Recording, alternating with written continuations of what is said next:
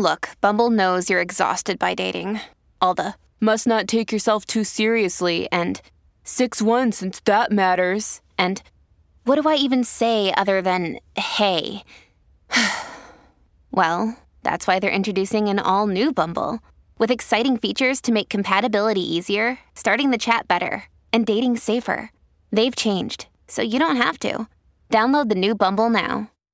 Well, as you know, the man that follows me every weekday at 10 o'clock does a tremendous job, is my dear buddy Brian Kilmeade. You know him. Fox and Friends on Fox News, One Nation, 8 p.m. every Saturday night on Fox News. And then, as I just mentioned, right here, 10 o'clock every morning. Happy Friday morning, my man Brian Kilmeade. It's been a wild week, right? It's been a wild week, yes. And uh, we got so many guests on today to cover a lot of these uh, issues. Curtis will join us right after you. He was on with Hannity last night. Tacopina right after that. We're going to talk to uh, Tom Kenniff. I've got the exclusive. He happens to be Daniel Penny's attorney. He is not doing any other media except for me. You know, he ran against Bragg last year. And of course, he lost, but no one really paid attention to the guy. I put him on, and he's forever loyal because of that. So, Tom Kenniff will join me in about three hours talking about Daniel Penny, whatever he can say. Other guests say include Scott Baio and Jon Voight and Joe Namath. But um, yes, a lot going on. We'll start with Donald Trump. He was on this show yesterday, Brian, and saying a lot of the same things you heard him say on CNN the night before on Wednesday night, right off the bat. What were your impressions of Donald Trump, CNN, that whole fiasco we saw on Wednesday? Well, I mean, it's just number one how clueless people are on CNN and how what a bubble they're in. If you watch the pre and post game show, they're horrified that the former president would actually go on a news network who's leading the charge to be the Republican nominee. That is called news. It's not up to you. That your judgment in every way is to put him on. In CNN, evidently there were producers crying at their desk because they had him on. He tells so many lies. Really? What about the lies that the border is closed? What about the lies that Afghanistan was not chaotic? What about what Joe, what, uh, what Joe Biden says on a daily basis? It has to be brought back. Even the fact that we're going to go to war if Taiwan's invaded. What about the fact that I never knew any? Uh, I never knew anything about Hunter Biden's overseas business dealings, and what we found out this week about 20 separate companies and all these meetings with these business people and the central players in all these deals. What about all those lies? What if uh, what if Fox got uh, was saying, "I don't want to interview Joe Biden. He lies." No, he's a leader, elected. He's the president. That is news. The way Donald Trump didn't put his best argument forward. I mean, Donald Trump at the border, they said, what about the child separation policy? Typical CNN question. A policy that was in place for two weeks that even Melania was against, that he amended, changed, and got he got the best border working on so many different levels, fired people that were ineffective. And then what he did is pressured all the Central and South American countries to enforce their borders, or he took back their aid. And then he put tariffs on Mexico or threatened to do it, and they stepped up. Why Donald Trump didn't tell his story better is beyond me. And he built 450 miles of fence. Some of it was replaced because it was split rail fence. So you want to say you don't want to say that's real? Wrong. So she wants to come back and say 52 miles. Well, that was brand new, but the replaced 450. And remember why I didn't get it? Because Democrats didn't want to build it, yet we're still using it as the primary block for the millions coming across here. So I thought Trump was uh, composed. He was prepared, but I thought that he could have told his story better. And I, I just can't believe that Kaitlan Collins and them decided to spend 20 minutes on January 6th. When are they going to realize?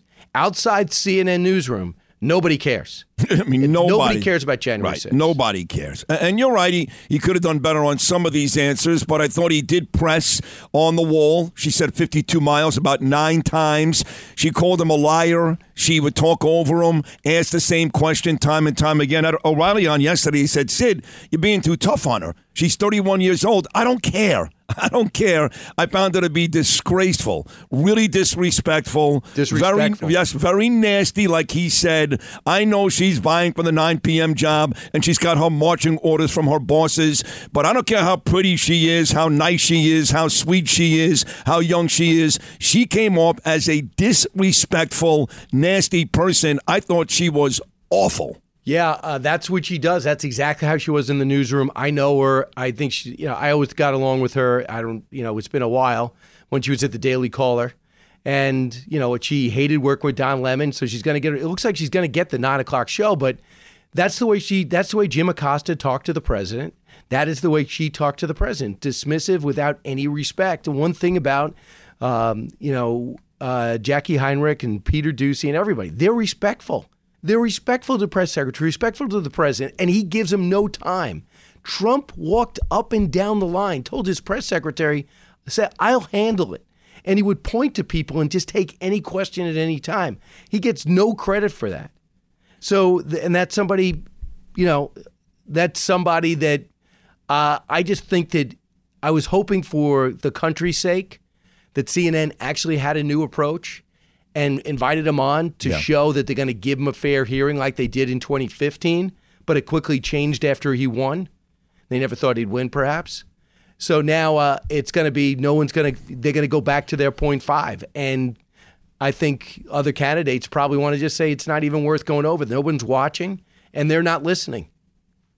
He actually said that to me too. He said, I was hoping that they changed and so he gave him 63 minutes. And even though the ratings were great, and he told me yesterday I got a bump again in the ratings, and and all that, and uh, you know, in his lead, I should say.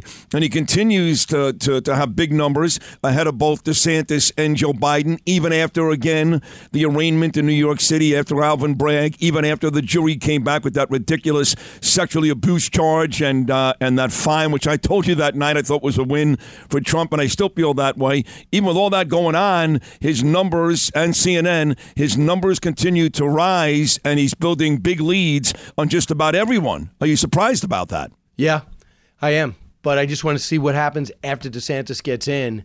You know, Chris Christie came on with us and just blew, after that verdict and after the press conference tweeted, he's like the, his answer on he saw thought the President Trump's answer on abortion was terrible. He thought that his answer I, I dis- by the way, I disagree. I, and I'm a pro-choice guy. I'm not pro life, I'm pro choice. But to hear the president say, hey, now pro life people can negotiate, but, but I want everyone to be happy, that was not an awful answer. Just like the Ukraine Russia thing. They wanted to nab him as a Putin ally and you're rooting for Russia. He said, no, I want the people to stop dying, less bloodshed. So the one thing the president did do, and Chris Christie will never say a nice thing about him, he really won't, whether it's with you or Stephanopoulos, the president actually went out of his way to try to make sure everybody was happy. What's wrong with that? Couple of things. Number one, you know, tactically, uh, the pro-life people are going to be extremely upset by that that answer, and he knows he's needs the evangelicals to win anything, the nomination.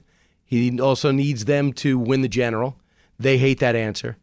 Number two, I like what he said about this. I'm not going to say that Vladimir Putin's a war criminal because how am I going to deal with him and how, how much is he going to dig in and use nuclear weapons because he knows he's going to be arrested if he loses. So that was smart.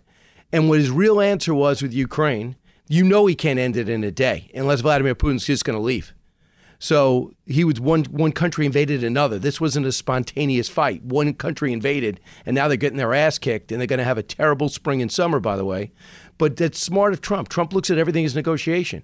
If I come out and say, yeah, I want Ukraine to win, why would Russia sit down with him?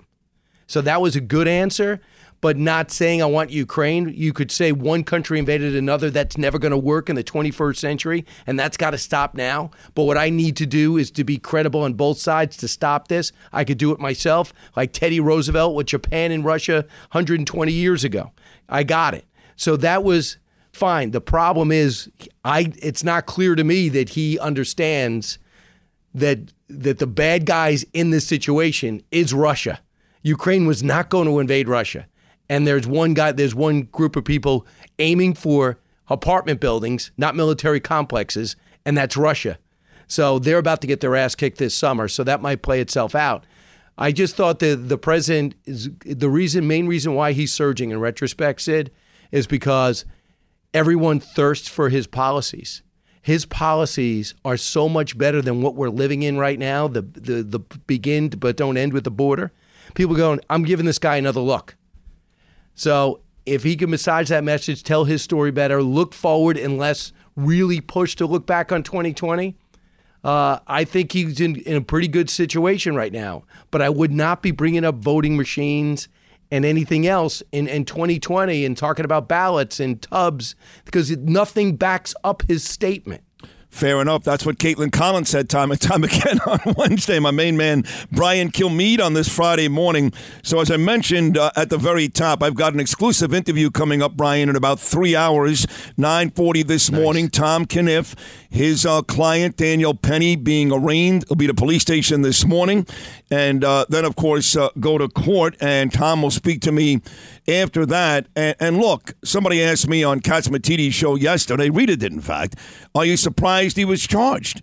And I said, no. Come on, man. This is New York City. You've got a dead man on a subway platform at the hands of black man, at the hands of a white man. We just had three or four days of protests. Someone eventually is going to be charged with something.